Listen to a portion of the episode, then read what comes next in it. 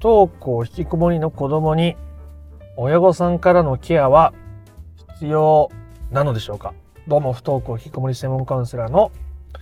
曽太郎です。カウンセリングをしていたり、えー、親御さんから寄せられる相談の中でこう子供にもこうケアをね必要なんじゃないか。こう自分の問題と相手の問題を分ける。学校に行くか行かないかは子供の問題でそれが気になるのは親の問題だとかいろんなことを分けて考えることは分かってきたけどもでも子供は発達の遅れがあったり時に発達障害があるって診断されていらっしゃる方もいらっしゃいますけどもだからこうケアがね必要なんじゃないかとこう相手の問題自分の問題で分けて親は知りませんってなっちゃうとなんかケアって必要ないんですかねっていう相談をいただくことがありますのでいやケアは必要なんかいケアについてどうやって考えていったらいいんかいという話を今回していきたいと思います。ついつい親御さんとしてやろうとするケアが、まあ、子供にとってはありがた迷惑になってしまうこととか結果的に依存的な関係になってしまうこともあるので、まあ、そうならないようにどう考えていくかっていうところをですね話を深めてまいりたいと思いますので不登校引きこもりを本質的に解決していきたいぞという人は最後まで聞いてみてください。では、ケアは必要なのかどうかということですが、まあ、結論はケースバイケースですね。まあ、とても柔軟な答えになってしまいますが、まあ、ケースバイケースですね。まあ、そのケアって何なのかっていうことを考えるときに、まあ、相手の個性に合わせて関わりを持つことっていうふうに大きく捉えるなら、まあ、ケアは全ての子供に対して全ての対人関係において必要だという答えになると思います。例えばお子さんとしては白黒はっきりつけたい性格だったりこう親から質問親に質問とか話をしてて答えが欲しいと思っているけども親御さんとしては自分の思いを話してから結論にたどり着きたかったりすると子供としては自分の欲しい答えが返ってこない。なんで？ってなってこう嫌だなっていう感情が大きくなってしまったり、まあ、白黒つけたいっていうその子供が感じていることを受け入れずに、いや、そんなに無理してして考えなくてもいいんじゃないとかって言っちゃうと、いや、無理して考えなくてもいいとかじゃなくて、私は今、こう白か黒かで考えているのっていうことを受け入れずに話してしまうことは、結果的にあ親子の信頼関係を損ねるものになってしまったり、まあ、子供としても、こう、消化不良になってしまうわけですね。そうすると、子供が親にまた話そうとか相談しようとか打ち明けようっていう気持ちはだんだんとそがれていってしまうので、えー、親子の信頼関係が損なわれるとか子供からの反発が強くなるとか子供から話しかけられること子供から時に避けられることが増えていくということがよく起きていったりするわけです。さっきのあくまで一つの個性について話しただけなので、もちろん人間は人間の数だけ個性がある。子供は子供の数だけ個性がある。発達の進み、遅れも個性があるわけですから、そのある部分から先をグレーゾーンって言ったり、あるからさ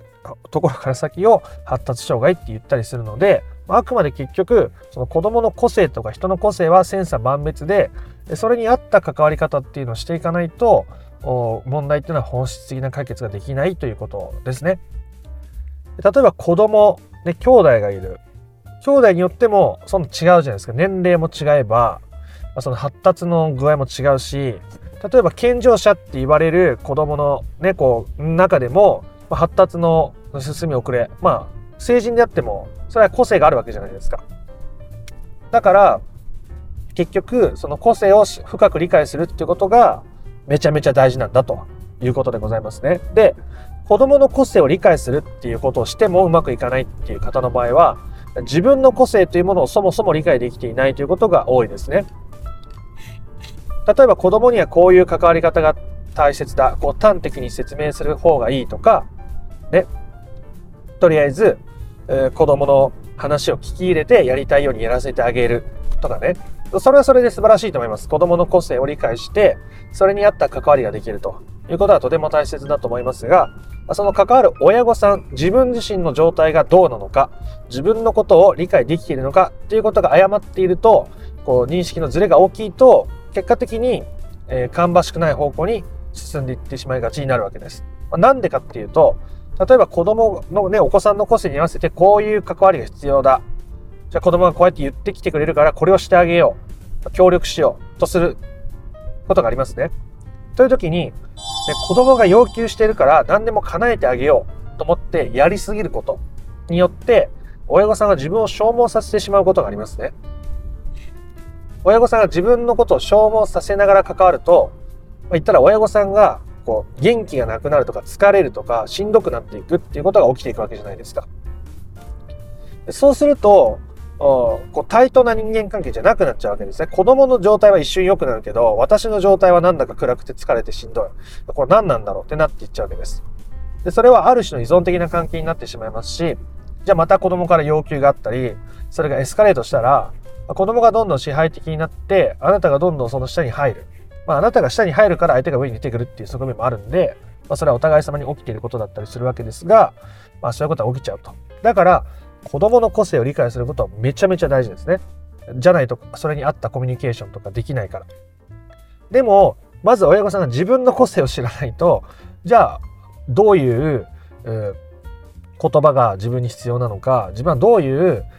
感覚を持っているのか、どういう感情を持っているのか、どんな特性があるのか、まあ、あんまこう、理論立てて考えようとしても落ちてこない部分大きいと思いますけど、それでも自分はこういう人間なんだなってことを親御さんが知っていかないと自分をすり減らしまで子供に関わったりとか知らないうちにね、えー、自分をすり減らしたりとかこうしなきゃいけないと思って関わっていることを子供に押し付けちゃったりすることがあるので自分自身に対する理解を深めるっていうことがまずめちゃめちゃ大事です。じゃないと結局うまくいかないんですよね。こういう言い方こういう言い方するのはあんまりあれですけど結局そうなんです。だからこ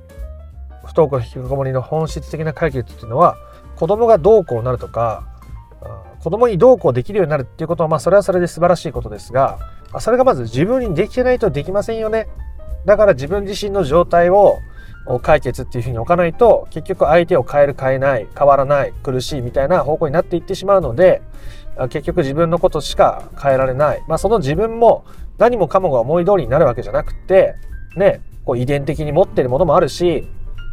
これまで生まれてからこう培ってきた部分もあるしその中で、えー、自分を受け入れつつ、えー、自分のことを手放していくと、ね、その自分が不必要に、え、自分に乗せてしまったしがらみを手放して自分のことをより深くしていくことが結果的にじゃあ子供の個性はこうだからあこうやって話せるなこうやって話そうかなっていうね無理なくできることにつながっていって親子の対等なコミュニケーションということが積み上がっていくわけですね。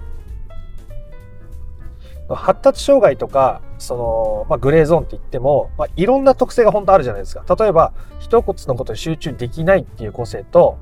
えー、一つのことに集中しすぎるっていう個性があったりする。ね。それもその対象によって変わるじゃないですか。すごくこのことについてはめちゃくちゃ集中できるけど、それ以外のことやってる時にはもうすごいいろんなことやっちゃって、全然落ち着かないとかね。まあ、一つの個性として考えた時にそういうことは全然あり得るわけで、そうなった時に、うんそう一辺倒な対応してもしょうがないじゃないですか。だからこの子は何に興味あるんだろう。ね。あ、これ好きでやってるんだろうな。ね、そういうことを感じたり、えー、客観的に見る能力っていうのが、まあ結果必要になるわけですけど、じゃあ自分は？自分は？どんなことが好きで、どんなことにエネルギーを注ぎたくて、何をしている時に幸せを感じて、穏やかさを感じて、えー、どうやったら自分は満足するんだろうということを知らない？で、相手の満足できることを知る。そしてそれを相手に与えることができる。まあ、土台無理な話なわけですよ。親として自分の身を削ってでも子供に何かしてあげたい。そういう献身的な思いがあることが悪いとは僕は全く思いません。でも、そういう身を削りすぎることは自分への感覚を鈍らせることになってしまい、それは結果的にお子さんへの感覚を鈍らせるものになってしまうので自分自身との関係も相手との関係も結局いい方向に動かせなくなっちゃうっていうことになるわけですよ。まあ、かとても皮肉なことだと思います。でよかれと思ってなんとかと思ってエネルギーを注いできたことがずれちゃってたんだと。まあ、ただこうやって不登校引きこもりのことで悩んだことであそれがずれてるってことに気づけた。じゃあそこから私はまた自分にこう矢印を戻していこう。私は一体何を感じて、どんな思いでいて、何がそんなに子供に対してネガティブな思いを持ってて変わってほしいと思ってて、えー、どう、どういうところに引っかかってるんだろう。知っていく。じゃあ、私はどういうことをしたら満たされて、何を、何で安心を感じてっていうことを知っていく。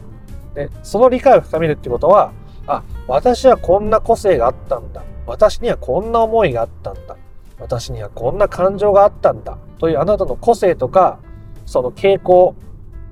を理解していく、とても大切なプロセスになります。